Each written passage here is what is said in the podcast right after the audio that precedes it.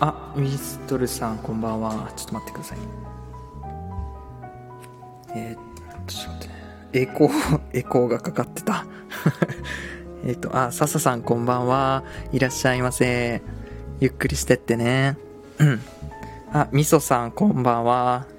ようこそ皆さん。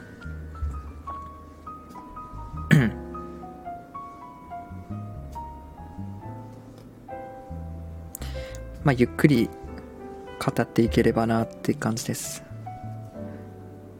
なんかその、まあ、ライブも4回目なんですけど、僕、何かテーマがないと、ちょっと、いろいろふわふわしちゃうなと思って、まあ、固定してなんかテーマを掲げてから話そうと思ってですね。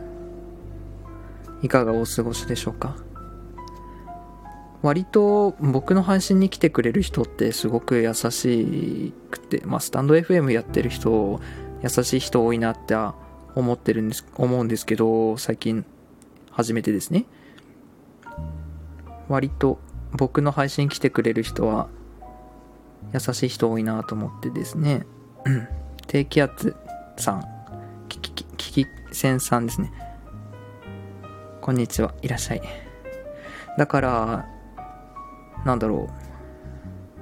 僕もなんですかね、静かなところが好きで、内向型と外向型ってあると思うんですけど、僕は、まあ圧倒的に内向型の人間なんですよね。最近その内向型の人の、アラップさんこんばんは、いらっしゃい。よかったら聞いてってね。最近内向型の人の本を読んでて、まさに自分のことじゃないかって感じでさ、あのあ、すいません、フォローありがとうございます。嬉しいです。ありがとうございます。ありがとうございます。ちょっと最近始めたばっかで、絶賛ハマり中なんですよ。で、最、ここ最近、毎晩ライブやってまして、うん。まあその収録ってやつも上げていきたいんですよね。えー、で結構ねライブで語ったことをもとにその収録でもう少し綺麗にコンスタントにもまとめたものを発信していけばいいかなってちょっと思ったんですけどライブが基本好きでコミュニケーション取るの好きですね。うん。あタツさんこんばんは。精神保健福祉士さん。おすごい専門の方いらっしゃいました。いろいろ語れればと思ってます。僕もちょっと発展途上なとこあるので内向型の人についての知識。まあでも自分が内向型なので全くわからないわけではないのであのー、語れるとこは多いかなって思います。何より興味がありますからね。あるあるだったり内向型の人の喜びとか苦痛とか、まあ、そういうのを共感できること話せたらいいなって思ってます。うん、で、まあ、内向型と外向型ってあると思うんですけどで僕が内向型寄りではあるんですけど、うん、多くの人が自分は本当は内向型なのに外向型のふりをして生きてる人っていうのがあ結構多いんだっていう話が最近読んでですね確かに僕そうかもと思って。僕もそういうタイプだったんですよ。そういうタイプなんですよ。うん。でまあどそうですね。僕 なんか道とか聞かれるタイプなんですよ。旅先で道とか聞かれるタイプなんですよね逆に。いやじゃあ僕わからないんでみたいな感じ。でも一緒に iPhone 使ってから一緒に頑張って調べてあげるんですけど話しかけやすいっていうかまあそれはいいことなんですけどまあ見た目もちょっとフラッなんですかね。うんソフトな感じなんでしょうね、うん、だけどまあこの今の社会ってあまりにも外交型を理想としすぎてるじゃないですか。で積極性が大事だとかコミュニケーション能力が全てだとかリーダーシップだみたいな。まあ、そういう思考が強いと思うんですがだからこそなんですかね内向型の人って外向型にならなきゃってまあ簡単に言ったら個性を殺して、まあ、繕った自分をこう演出するみたいな、まあ、そういう人って一定数いりますよね。例えばこう、まあ、みんなでワイワイしてるけどふと帰りたくなる瞬間とか。なんか面白い話があって内向型の人はコミュニケーションもわりかし上手でまあ、組織の中でも自分のポジションを見つけてうまくやるけどふとした瞬間にパジャマ姿になりなりたくなる瞬間があるんだっていうなんかこういう話があって わかると思って。ないですか？その大人数とかでさワイワイしてる時にさ帰りてえなみたいな。あ椿さんこんばんは。今日もいらっしゃって嬉しいです。毎回僕の配信来てくださいますね。そう、最近、あの、そうです。今日は内向型の人について語るっていうことで、まあ、やっとなんか、自分の語るテーマが、ちょっとできたなーっていう感じで まあ、固定化して、まあ、これからはなんか一つテーマはこれですみたいな、それを中心に会話を、あ、広げていけたらなと思います。椿さん、モニさんこんばんは。毎日ライブすごい うん、夜の時間は結構空いてますからね、僕。何しよっかなーって感じなので。うん。できたら毎日続けていきたいんですけど、今のところはですね。でも何かしら発信はしていきたいので、あ、ジュディさんこんばんはいらっしゃい。何かしら発信はしていきたいので、まあスタンド FM 最近ハマってるのでこれをやってるんですけど、スタンド FM できなくてもノートは毎日発信するようにとか、あ何かしら発信する側になっていきたいっていうのがですね、そのやっぱ情報を発信するのが楽しく最近なってきたのでうん。気づいたらこう何ですかね情報を受ける側になってしまってるなって今日も思ったんですよ。ダラダラしちゃった。まあいいんですけどダラダラしても。こうああちょっと情報動画見てる時間多いなみたいな僕は何を作りたいんだみたいな そういう思考になってきましたそうそうそう。ですよね。皆さんどうですか？その内向型、外向型ありますけど、ぶっちゃけどっち側ですか？まあこれ難しくて、あ、あのー、完全内向型とか、完全外向型っていうのはないみたいで、その、まあ、僕、割合で言ったら6対4ぐらいだと思うんですよね。内向型属性6割。外向型も4割ぐらい持ち合わせてるみたいな、あそういうタイプの内向型なんですけど、ただ、その、一番僕が嫌いなことって、あ、ウィストルさん、お帰り。僕が一番嫌いなことって、その個性を殺すとか、なんですよ。ああいう軍隊式な組織とか、なんですかね、個性をもう無視した活動とかが結構苦痛だったんですよね、小さい頃から。うん。だから何ですかねまあ一人一人をよく見つめてくれる人内面とか事情とかをちゃんと聞いてくれる人ってていうのが好きだったですね。やっぱ振り返ると。あこの人僕のこと知ろうとしてくれてるって。一番嫌なのって内面を知ろうとせずに見てくれだけで判断する人とか。外面だけで否定する人とか見てるとなんだか物申して気分だってなる。うん、いや違うでしょって、ちょっと、そんな攻撃的じゃないけど、攻撃的になりそうになるっていうかね。おとさん、こんばんは。いらっしゃい。よかったら、まったりしてってね。うん。椿。うんうん、内面見ようとする。そうですよね。いや、人間って、こう、人一人を理解するの大変だと思うんですよ。なのにこう目に見えるところだけをその人の全てと 言わんばかりに決めつけてきたりしますけどだから就職活動とかのあ面接とかほとんどあれ意味ないと思う思うあ意味ないことないと思うんですけどあんな30分ぐらいで分かんないでしょうって。もっと面接のやり方もあんな遠い離れたもっとこっちおいでよみたいな。面接官遠いよみたいな。僕すごい嫌だったんですよ就職活動の時。もっとこ近寄ろうよみたいな。距離感嫌だったな。嫌だったな。そうバキバキにこうガチガチに みのさんこんばんは。よかったらゆっくりしててね。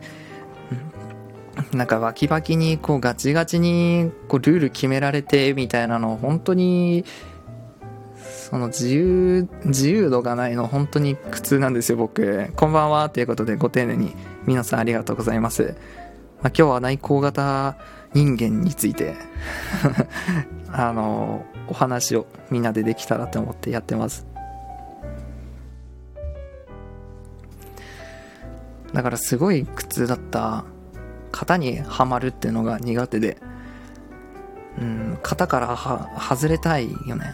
人がその恥ずかしいと思う心理で最近 見たんですけど、なおかきさんこんばんは。ゆっくりしてってね。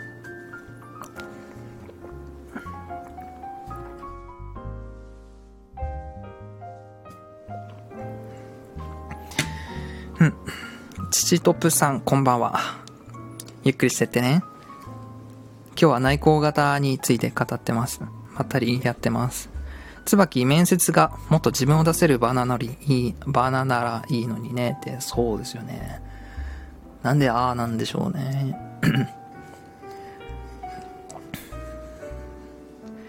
なんかもっと自由であったら、だから、いや、面白いのがあって、ない、うん、なんだっけな、内向型の部下を持ってる上司は、あ本来のその人の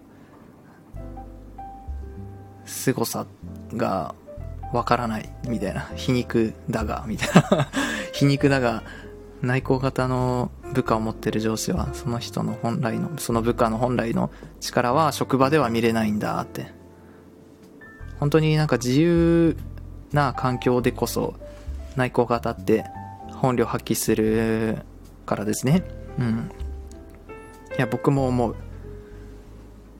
だからすごい自由度のないところとかすごいもう逃げ出したくなる。もう帰りてえってなる。帰りてえっつって実際に帰ったりする。うん。そうですね。でも面接もやり方変わってですね。うんこの間そのまたちょっと別で就職のなんか SNS ウォンテッドリーっていうアプリがあるんですよ。転職者のアプリがあって、まあ、それで結構気軽にその会社の人事の人とか CEO っていうんですか、C、CEO と社長のなんかこの違い僕分かってないんですけど。知ってる人いたら教えてほしいんですけどなんか CEO の人と Zoom でお話とかねする機会いただけたりして結構いろんな人と話したりしたんですよこの間も。なんか面白そうなことやってる会社とかの人事の人とか社長と話したりしたんですよ、うん、すごく話しやすかった。なんかオンラインっていいですね。うん。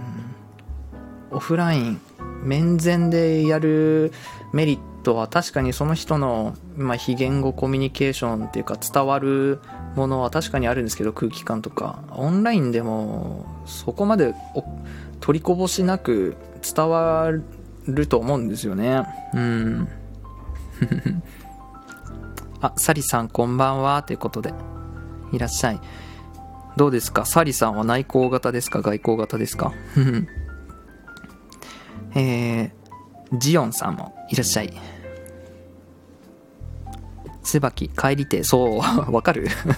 帰りてってならない、ならないかな。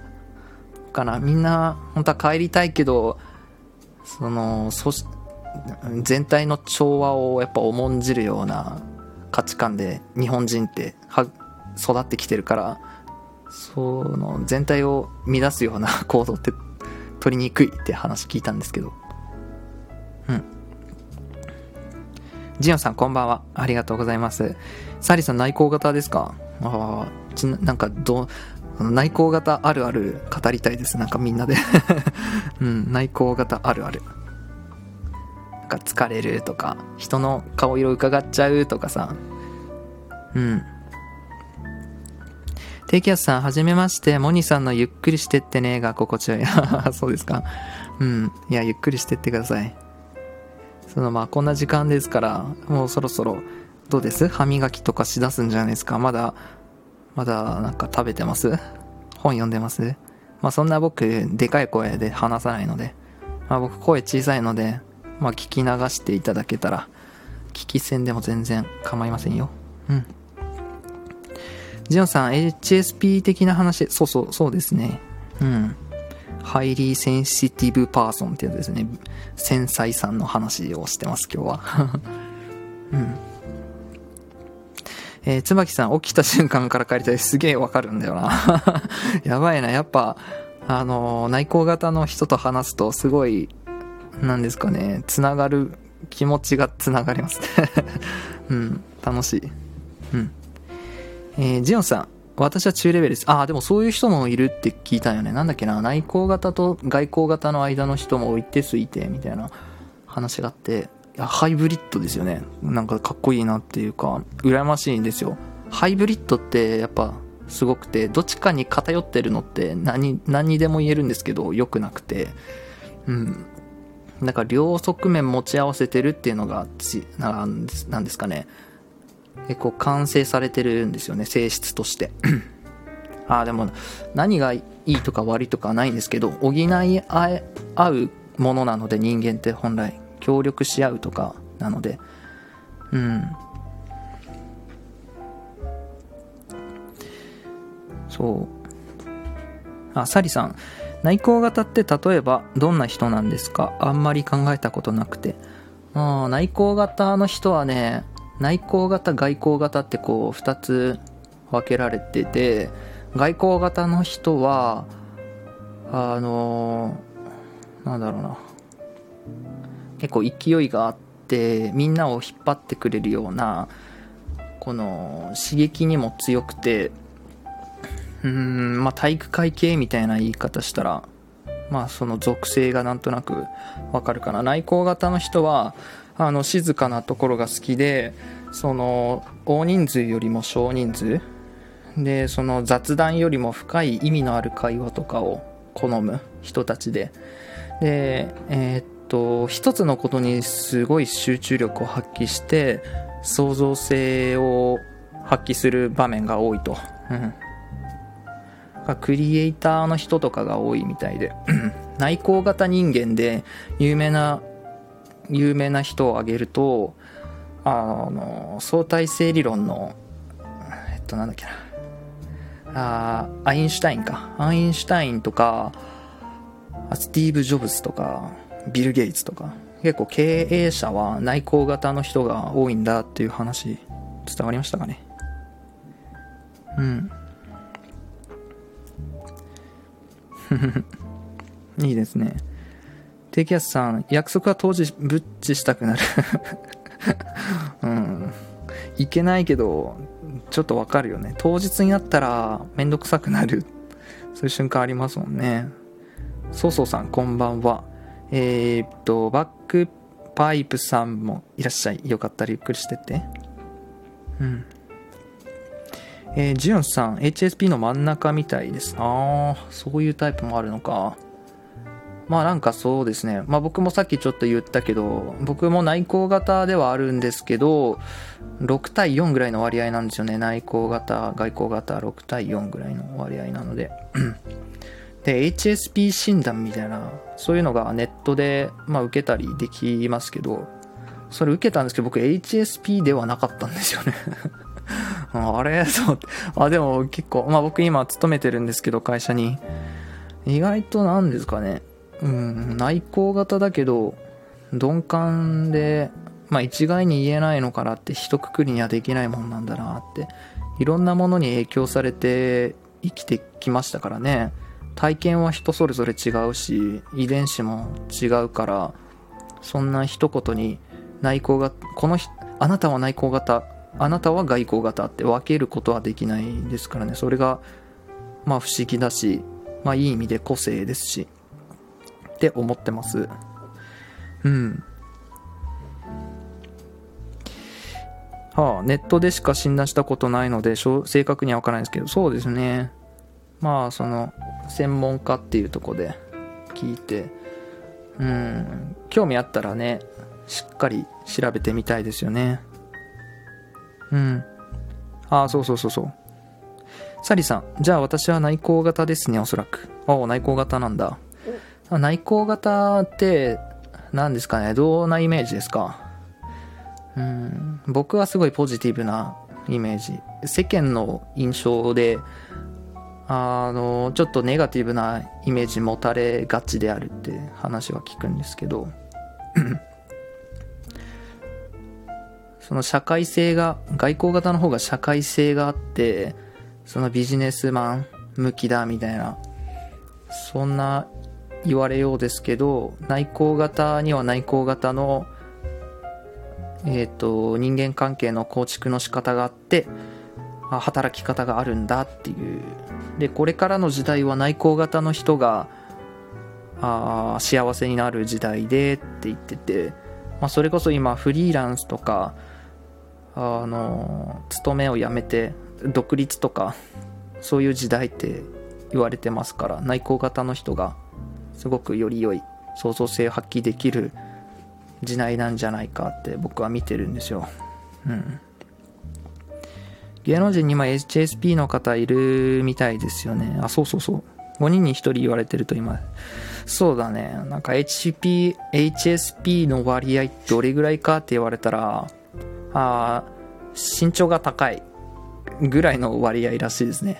なんか結構いますよね。うん。そんな珍しいものでもないっていうか。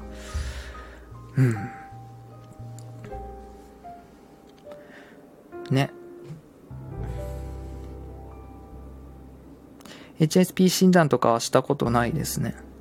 なんか調べたら、何個か質問答えたら、パーセンテージで出て、出してくれるサイトとかありますね、今。まあ、それの信用性というか、どこまで本当かはわからないですけど、一つの判断材料として調べてみてはいかがですか？うん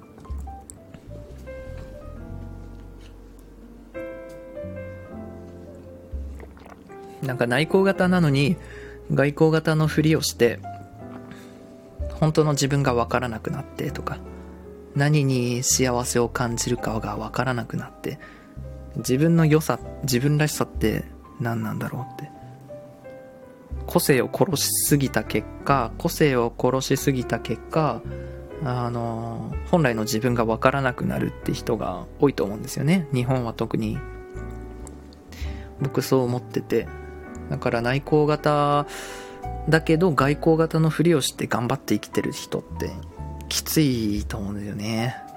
うん。でも自分本当は内向型なんだけどあの社会性社会で生きていく上で世渡りをしていく上で大事なスキルなんだって、まあ分かってたらまだいいですけど、分からずに、本当は内向型なのに、僕はダメなんだ、うん、もっと頑張んないといけないんだって、多分その努力はね、悲しいよ。うん。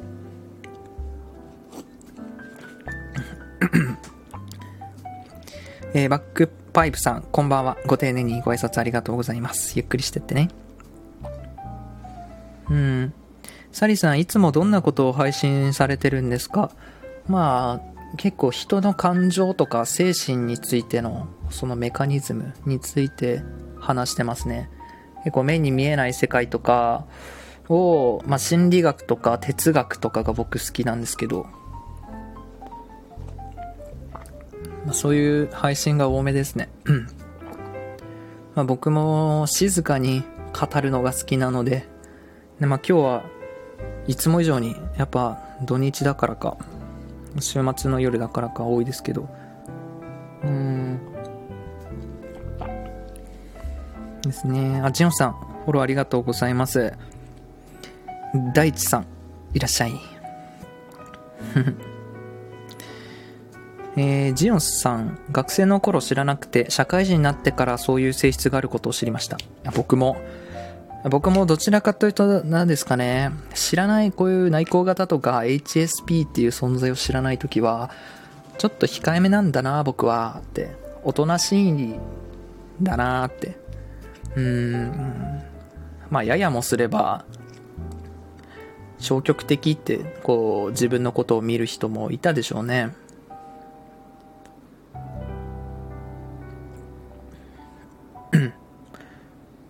だからすごい落ち着いてるねって結構言われるんですけどそれがちょっとコンプレックスだったりいやいや僕頑張りますよみたいな。なんかそんなこと言ってた時あったけど別にいいことなんだっていうか。その本来の持ち味を否定したらダメなんだって。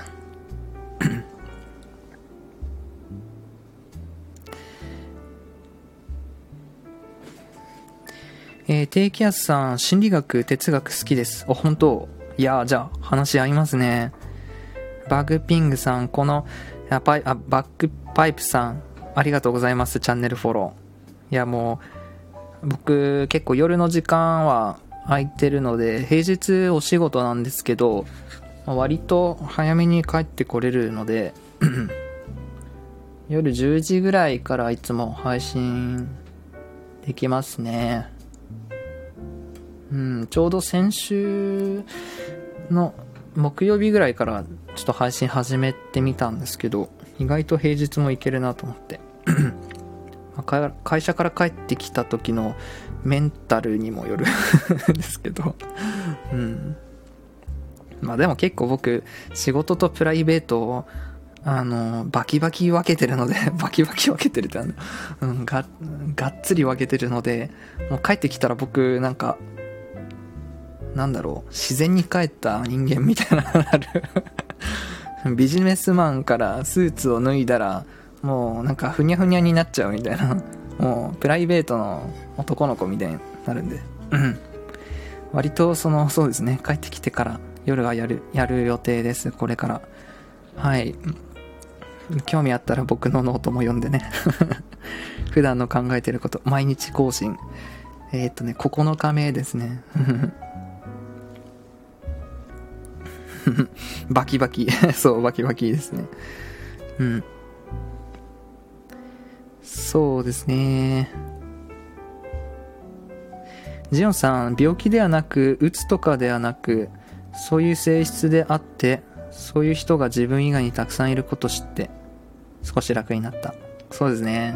自分だけかもって、他にも同じような気持ちになってる人がいるってだけですごく救われることってありますよね。そういうことですよね。うん。あ、低気圧さん内向型ですか？ああ。いいですね。いや、内向型、前もちょっと話したけど、内向型って刺激に弱いんですよ。その人の顔色を伺ったり、何考えてるんだろう、私のことどう思ってるんだろうってすごい、その、位置を聞いて銃を知るっていうか、情報キャッチ力がすごいんですよ。あやる、あらゆることから。それは、あの、こういう見方もできて、少しの刺激でこう幸せになれるっていう人なんですよね。うん。どちらかというと外交型の人って激しいスピード感のあるものとか、すごい強い刺激とかを求めてるんですよ。パーティーとかさ。ああいうクラブとか、あんま好きじゃないでしょ。みあ、好きな人います？うん。居酒屋でさ、こう複数人でガヤガヤこう、わっしょいわっしょいする いや、僕完全に馬鹿にしてるね。ごめんね。うん、外交型の人を馬鹿にするわけじゃないんですけど、まあそういうイメージで語るとですね、そういう激しい、こう、喜びっていうのが、瞬間的なこう、喜びを求めてるのが外交型の人なんですけど、内向型の人はもう部屋で、なんですかね、窓際でコーヒーをちょっと飲みながら、本をパラパラって読んでるだけで幸せを感じれるんですよ。うん。外交型の人からしたらちょっと退屈かもしれないんですけど、でも内向型だからといって、ね、騒がしいところで楽しめないことはないからですね。僕自身、あの、お祭り行くの好きですし、花火大会行くの。うん。そう、解放してる やっぱ解放していくものだと思いますよゆったんさん、こんばんは。よかったらゆっくりしてってください。うん。やっぱ感情は解放するものだと、うん、自分の解放の仕方を知ることが人生の幸せであるうん 自分で言ってて笑うんだけど。メリハリあっていいですか？激しみは苦手ですね。そうでしょ？うん。やっぱあれですね、僕のライブ来てくれる人は、こう、静か、静寂を愛してる人たちですね。ははん？ははんさては、内向型だな。いいね。でも、そうですね。あ、こんばんはということで、ご挨拶ありがとうございます。うん。ジュンさん、たまにくらいならいいですが、わかる。だよね。うん。ファッション、いや、僕、押し殺してるだけで結構、いろいろ考えてるからね。うん。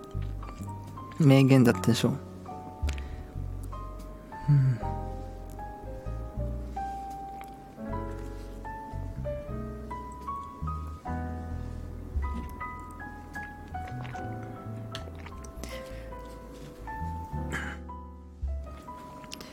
僕のこと話すと、まあ、今日は一日ね、結構ど、あの、ダラダラしてしまいました。ちょっと深く反省しているけど、あの今日この配信ができて、あの救われました。はい。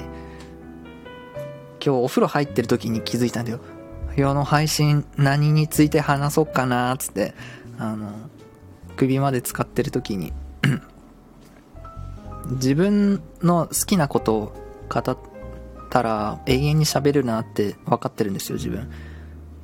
で、結構長くやってきたのが自分のことを知る 自己理解みたいなのがすごく好きで、で、その内向型だなっていうのを気づいてから、結構、なんですかね、内向型の人について調べるようになって、そこそこ語れるかもと思って。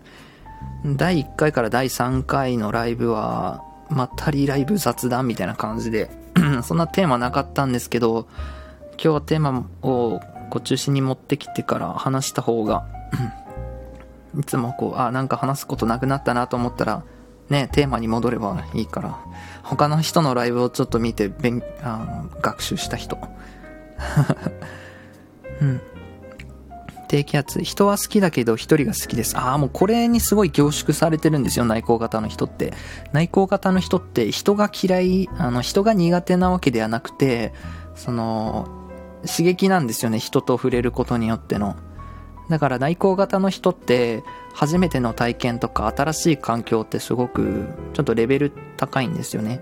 別に人が嫌いなわけじゃないんですよね。そこ誤解されがちなんですけど、一人が好きで孤独が好きだから、何人が苦手なのかなって思われがちなんですけど、人のことは内向型の人も、内向型の人は、あの、外交型の人と変わらず人のことは愛してるけど、その、いろいろね、刺激受け取っちゃうから、そ、そこで、それでちょっと苦しくなっちゃったりするっていう、そこですね。うん。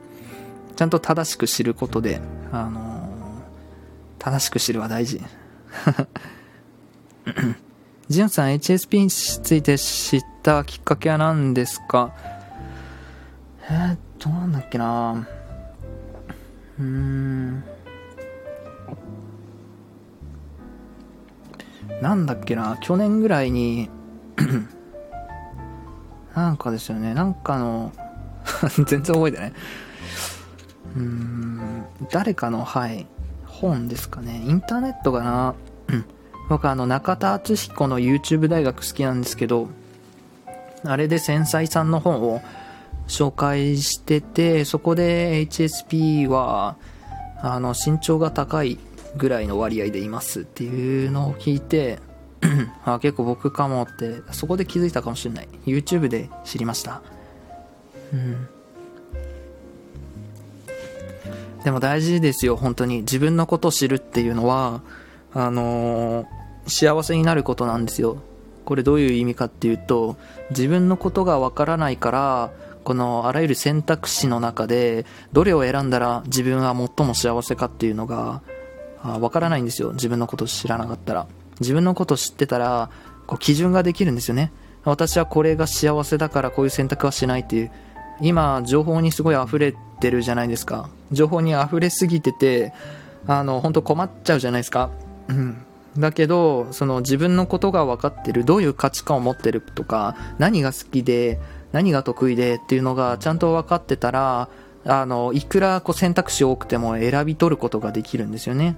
うん。だから、憧れとか、自分に向いてないのに、こっちがかっこいいからって言ってそっち選んじゃって結局続かないとか苦しくなっちゃうみたいなそういう人っていますよね僕もそうなんですねどちらかというと今の仕事とかもそういうビジュアルで選んじゃったとこあってまあ憧れみたいなとこですかねうんで結構その性質的にはまあ逆のところにいるな みたいな感じで、まあ、そういう人ってうんいますよねだから自分のことを知ることは幸せになることなんですよね。はい。なるほど。そうそう。ジュンさん、私は本屋で近いものを見てたら見つけました。おおいいですね。本屋っていいですよね。本屋行くと、もうワクワクします、しませんか？うん。が自分の好きなものがわからないんですって。それこそ内向型なのに外向型のふりをして生きてる個性を殺して生きてる人って本当に自分のね、自分は何に幸せを感じるかがわからないです。やりたいことがないって、えそういう状態になってる人って多いと思うんですよ。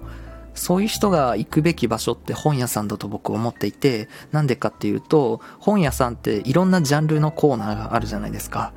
うん。本、できるだけ大きめの本屋に行くことをお勧めするんですけど、本屋に行ってあなたはどこに行きますかって、本屋のどこのコーナーに行きますかって、うん、自然と、あ、これ、この本面白そうだなと思って手に取る本っていうのは、あの、潜在的にあなたが好きなもの、興味があるから、そういうコーナーに行くし、手に取るし、って。うん。だからもしあの、本とか買ってるんだったら、自分のね、好きなものがわからなくなった時とかは、自分の本棚見たり、の、まあ、それこそ本屋さん行って、ちょっと興味あるものを探してみようっていう、ね、別にそれがなんか役に立つとか、あの、人のためにならないからとかじゃなくていいんですよ。自分がワクワクするかどうかっていうその基準がすごく大事で、それ、その直感が全てなんですよね。うん。そういう選び方大事です。非常に。椿、自分を知ると無理なことをしなくなる。そうですね。いや、おっしゃる通りだと思います。自分もこれ以上やったらもう壊れちゃうっていうのが分からなくてすごい回復するのに時間かかったことあるんですよもう限界までやっちゃってうんそれが個性を無視してうん全体に全体行動みたいなそこがねそそれをやりすぎて大学生の時に 結構そこは回復するのに時間かかったなって思いますね。うん。ジュンさん、心理とか精神的な内容の本多いかも。ほうほう。ポエムとか自己肯定感高める本に救われます。あ、そうなんだ。ジュンさんと多分僕、好きなジャンル同じですね。多分、一緒に本屋行ったら、同じとこで、ああ、や、やーってなるね。いやまさに僕もそういうのが好きで ねやっぱ考え方とかねそういうのに救われますもんねうん人の心のね いやそうそうそう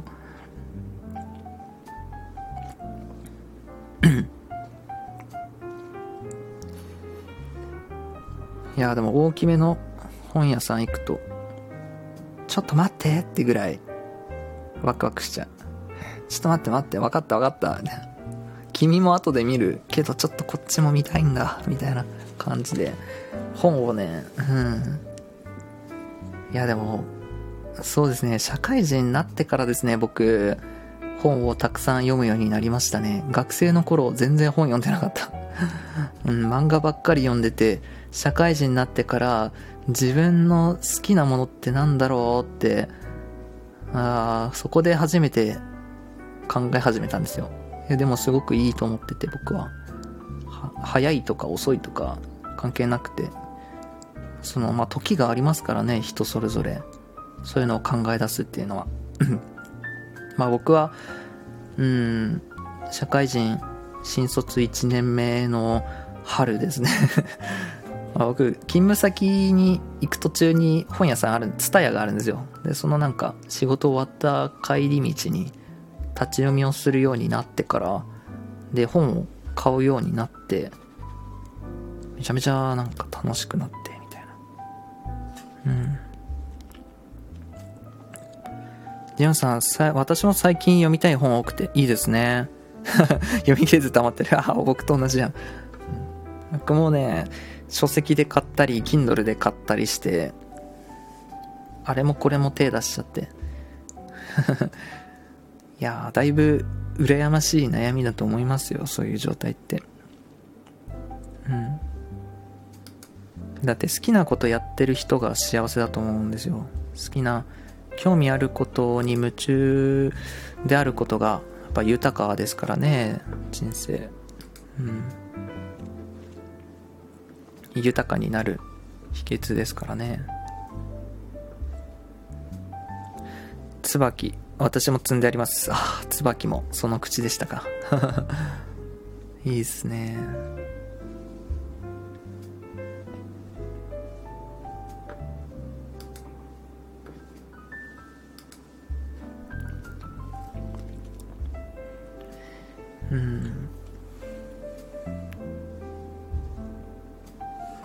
まあ、一時期はその僕美学っていう学問が好きなんですよ。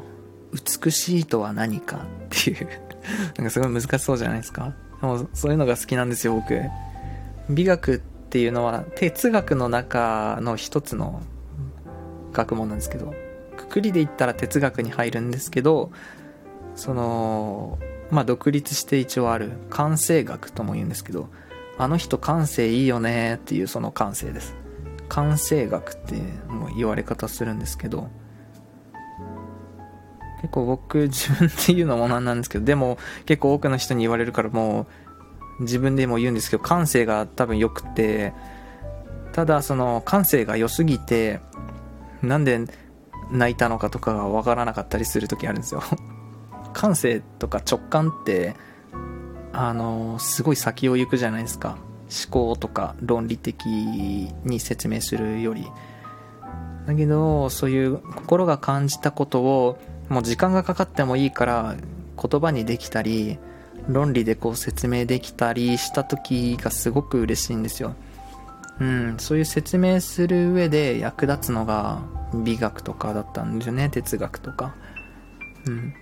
それも同じですよね。人がこう思うこういう気持ちになるとかこういう嫌な気分になるとかこういう人に許せないって感情が芽生えてしまうみたいなそういう心理を、まあ、教えてくれるのもメカニズムを教えてくれるのも心理学じゃないですか。やっぱジオンさんとかも好きな本を あゆったんさんまた来てください。ねえ好きあの心理学好きって言われてましたけどやっぱ自分のそういうね、敏感なところ、ね、心の動きとかに関心があるからでしょうね。うん。椿、好きな時に好きな章から読むタイプ。あー、でもそれはいいですね。うん。わかる。僕もね、本は買ったら1ページ目からこうじっくり読んでいかないといけないものだって思ってたんですけど、その本を買う時の買い方がその目次ですね。目次を見て面白そうなパートを読むんですよ。で面白そうなパートだけワクワクするなっていうパートだけを読んであのまあ興味出たら、まあ、他のところも最初から読んでもいいしみたいな。そういう読み方。うん。だからそしたらなんか結構立ち読みでも済ませられる本とかもあったりするんですよね。えー、何この本面白そうじゃんって言って、立ち読みでパラパラってこう見て、うん、気になる章だけを読むみたいな。全部読むのは骨が折れますけど、立ち読みで。えー、ジオンさん、最近のおすすめな本ありますか？最近はだからあれですね内向型人間の時代社会を変える静かな人の力っていう本がすごく良かったです。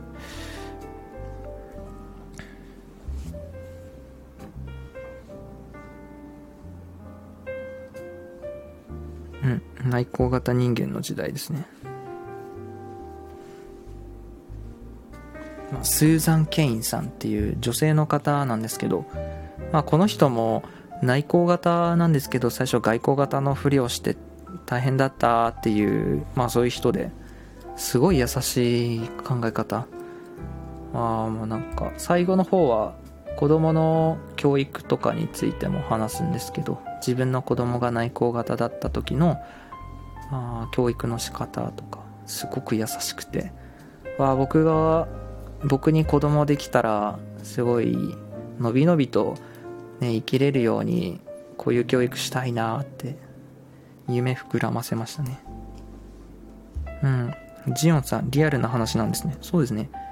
あの海外の本外国の本で、まあ、日本語版なんですけど外国の本でいろいろ実証実験とかをあエビデンスとして持ってきて語ったりしてるのでストーリーとかにもなっててあ話の全体構成はストーリーかな。ストーリーで話してるからすごい記憶に残る。うん。そうですね。あ物語ってすごく大事なんですよ。なんかそのストーリーでストーリーって話が出たんで話すんですけどあのこれからの時代はその共感とか感動の時代感動が人を動かしてお金が生まれる。そこにな価値を感じる人が増えてくるっていう話で。うんだからいろんなものに溢れてて別に何ですかね。例えば美容室。美容室って多分コンビニエンスストアよりも多いのかな。どこで切ってもいいじゃないかって思うんですけどそのスタイリストさんに思い入れがあるスタイリストさんのそういう何ですかねまあ経緯とか仲良くなっていって、まあ、この人にすごい気持ちがなん情があるからここで切るようにしてるみたいな、まあ、結構人を人で選ぶようになってきててもう一定数サービスの質っていうのはそこまで変わらなくてあとは何を基準にして人はサービスや商品を買うかって言われたらその人で買うっていううん。でまあこういうあの物語があってこういう状況下でこの作品は生まれましたみたいなそういうストーリーがついてる商品っていうのは人は買うんですよね。いろいろ共感する部分が多いからですね。物語っていろいろ感情があ動いて共感できる自分を重ねたりするので漫画とか小説とか映画とかってすごい作品でなんかいいとこ取りなんですよ感情の共感の。いっぱい共感できるところあるからですね。ちょっと分かりにくかったですね。自分で言ってても分かんなかった。うん。安代さんこんばんは。いらっしゃい。今日は内向型人間について語ってます安代さんはどどうですか？内向型ですか？外向型ですか？よかったら聞かせてください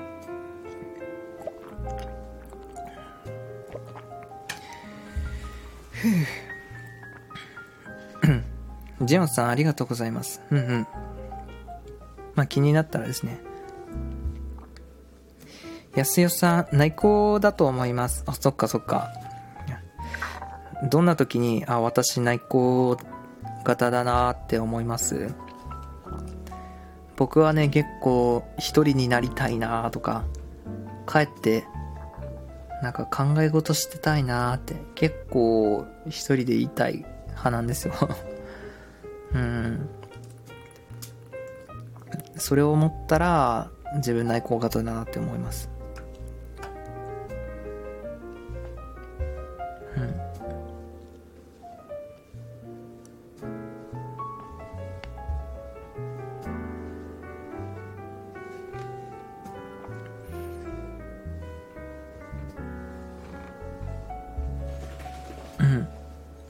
低気圧さん、静かな喫茶店で働きたい。わかる。わかるよ、僕も。なんか静かな雑貨屋さんとかでさ、腰掛けてた。腰掛けて、あの、マックをカタカタしながら、なんかオンラインでも販売してて、たまにお客さん来て立ち話して、また来てくださいね、みたいな。そんな人生が、あの、憧れてる。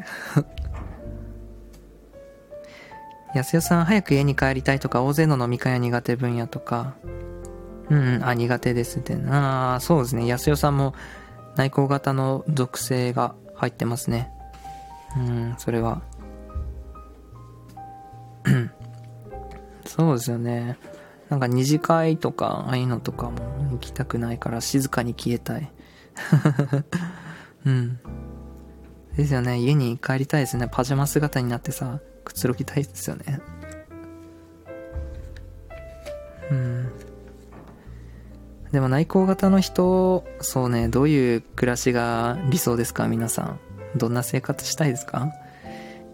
低気圧さん、えー、低気圧さん思ったけど、時々高気圧っていうのは たまに外交型になるってことですか？ごめんね、突っ込んじゃった。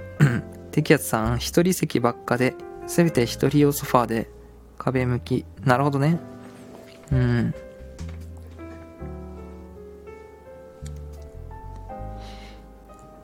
えー、低気圧さん、一人の席の有無は大切ですよね。うん、大事大事。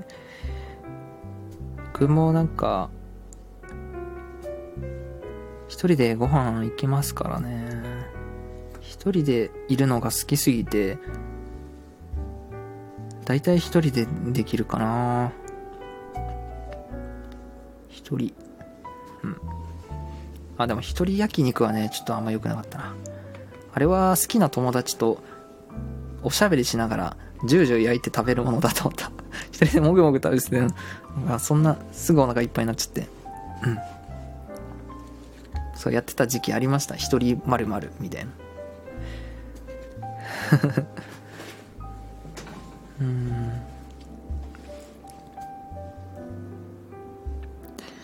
えー、ジオンさん、ある程度年取ったら、人気の少ない自然に囲まれた場所で朝ゆっくり起きてコーヒーでも飲んだりしたですね。僕もわかるわ。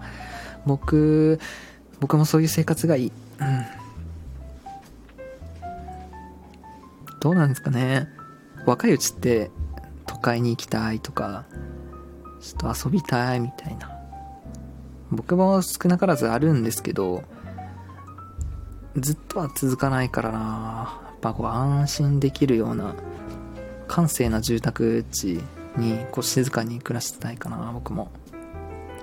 うん。そうですね。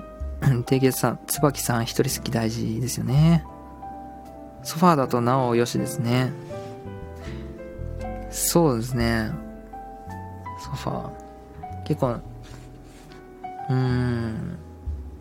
そういう配慮あるお店ありますよね。そういうとこってまた行きたいなってなります。本静かにしてないといけないっていうお店とかは好き。僕もちょっと自転車で行ったところにカフェがあってそこは本がいっぱい置いてあるカフェなんですけど本をと借りなんですか取ってきて読んでいいよっていうようなカフェで。そこは一人のソファーがあってまあこういうご時世っていうのもあって仕切りがあるのでだいぶいいんですよね。うん、プライベートスペースみたいな。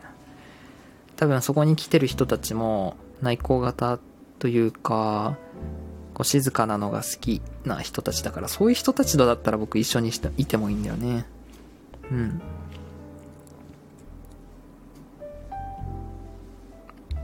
ですね。一人焼肉は未経験。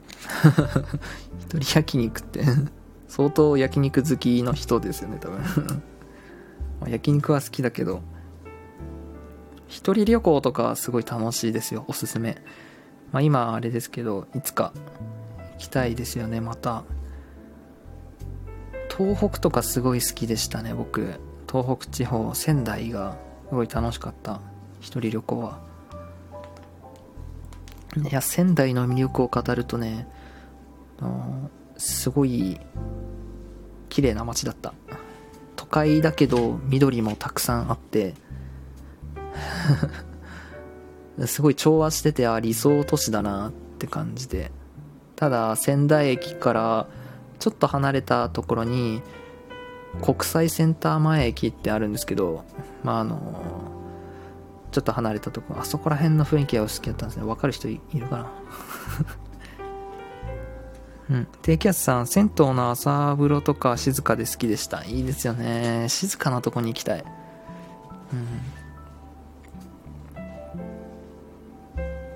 うん。人間関係もそうですよね。その友達が一人で好きだけど友達は欲しいっていう感じ？うん。でその友達も深い話ができる人とかだとすごく嬉しい。フィーリングが合うっていうかまあまあここにいるような人たちとかはすごく僕居心地がいいですね。ゆっくり話す人とかがいいな僕。低気圧さん太平洋側より日本海側。あそうなんだ。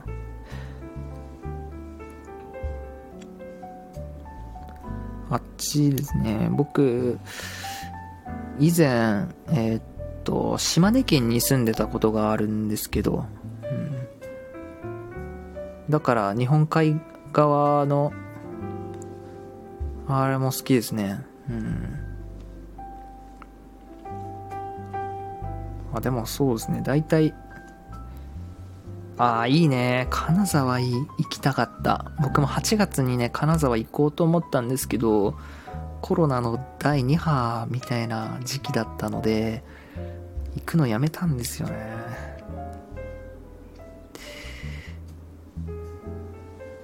金沢、金沢いいですね。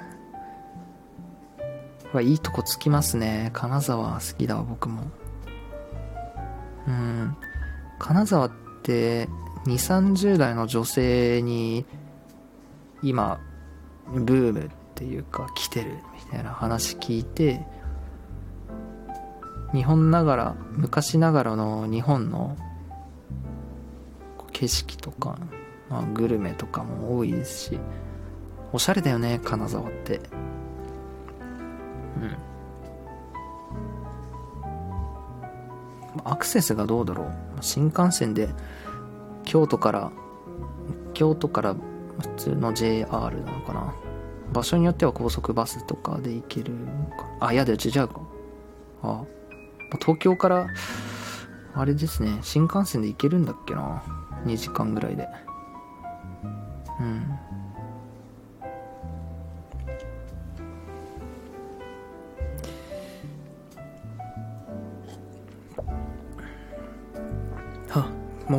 こんな時間ですね。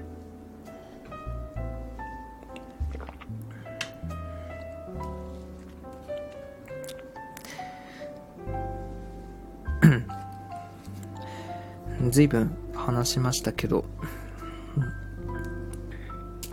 ちょっと明日もお仕事がありますので、そろそろ終わりますね。今日の配信は。誰かハートを押してくださってますけど、ありがとうございます。椿、モニさん、いつか美をテーマにライブしてください。ああ、それは嬉しいですね。あ、ハートいっぱいありがとう。うん。うん、美についてこう、語りたいです、僕も。そう言ってな、なんですかね。うん。これ、これ語ってとか、あったら全然語るよ。まだいっぱい時間あるしね、人生。また来ますってことで、低気圧さんも最初から最後までありがとうございました。うん。今日は20人来てくださいました。また、あの、明日もよかったら、しようかなと思うので、はい。それでは皆さん、いい夜をおやすみなさい。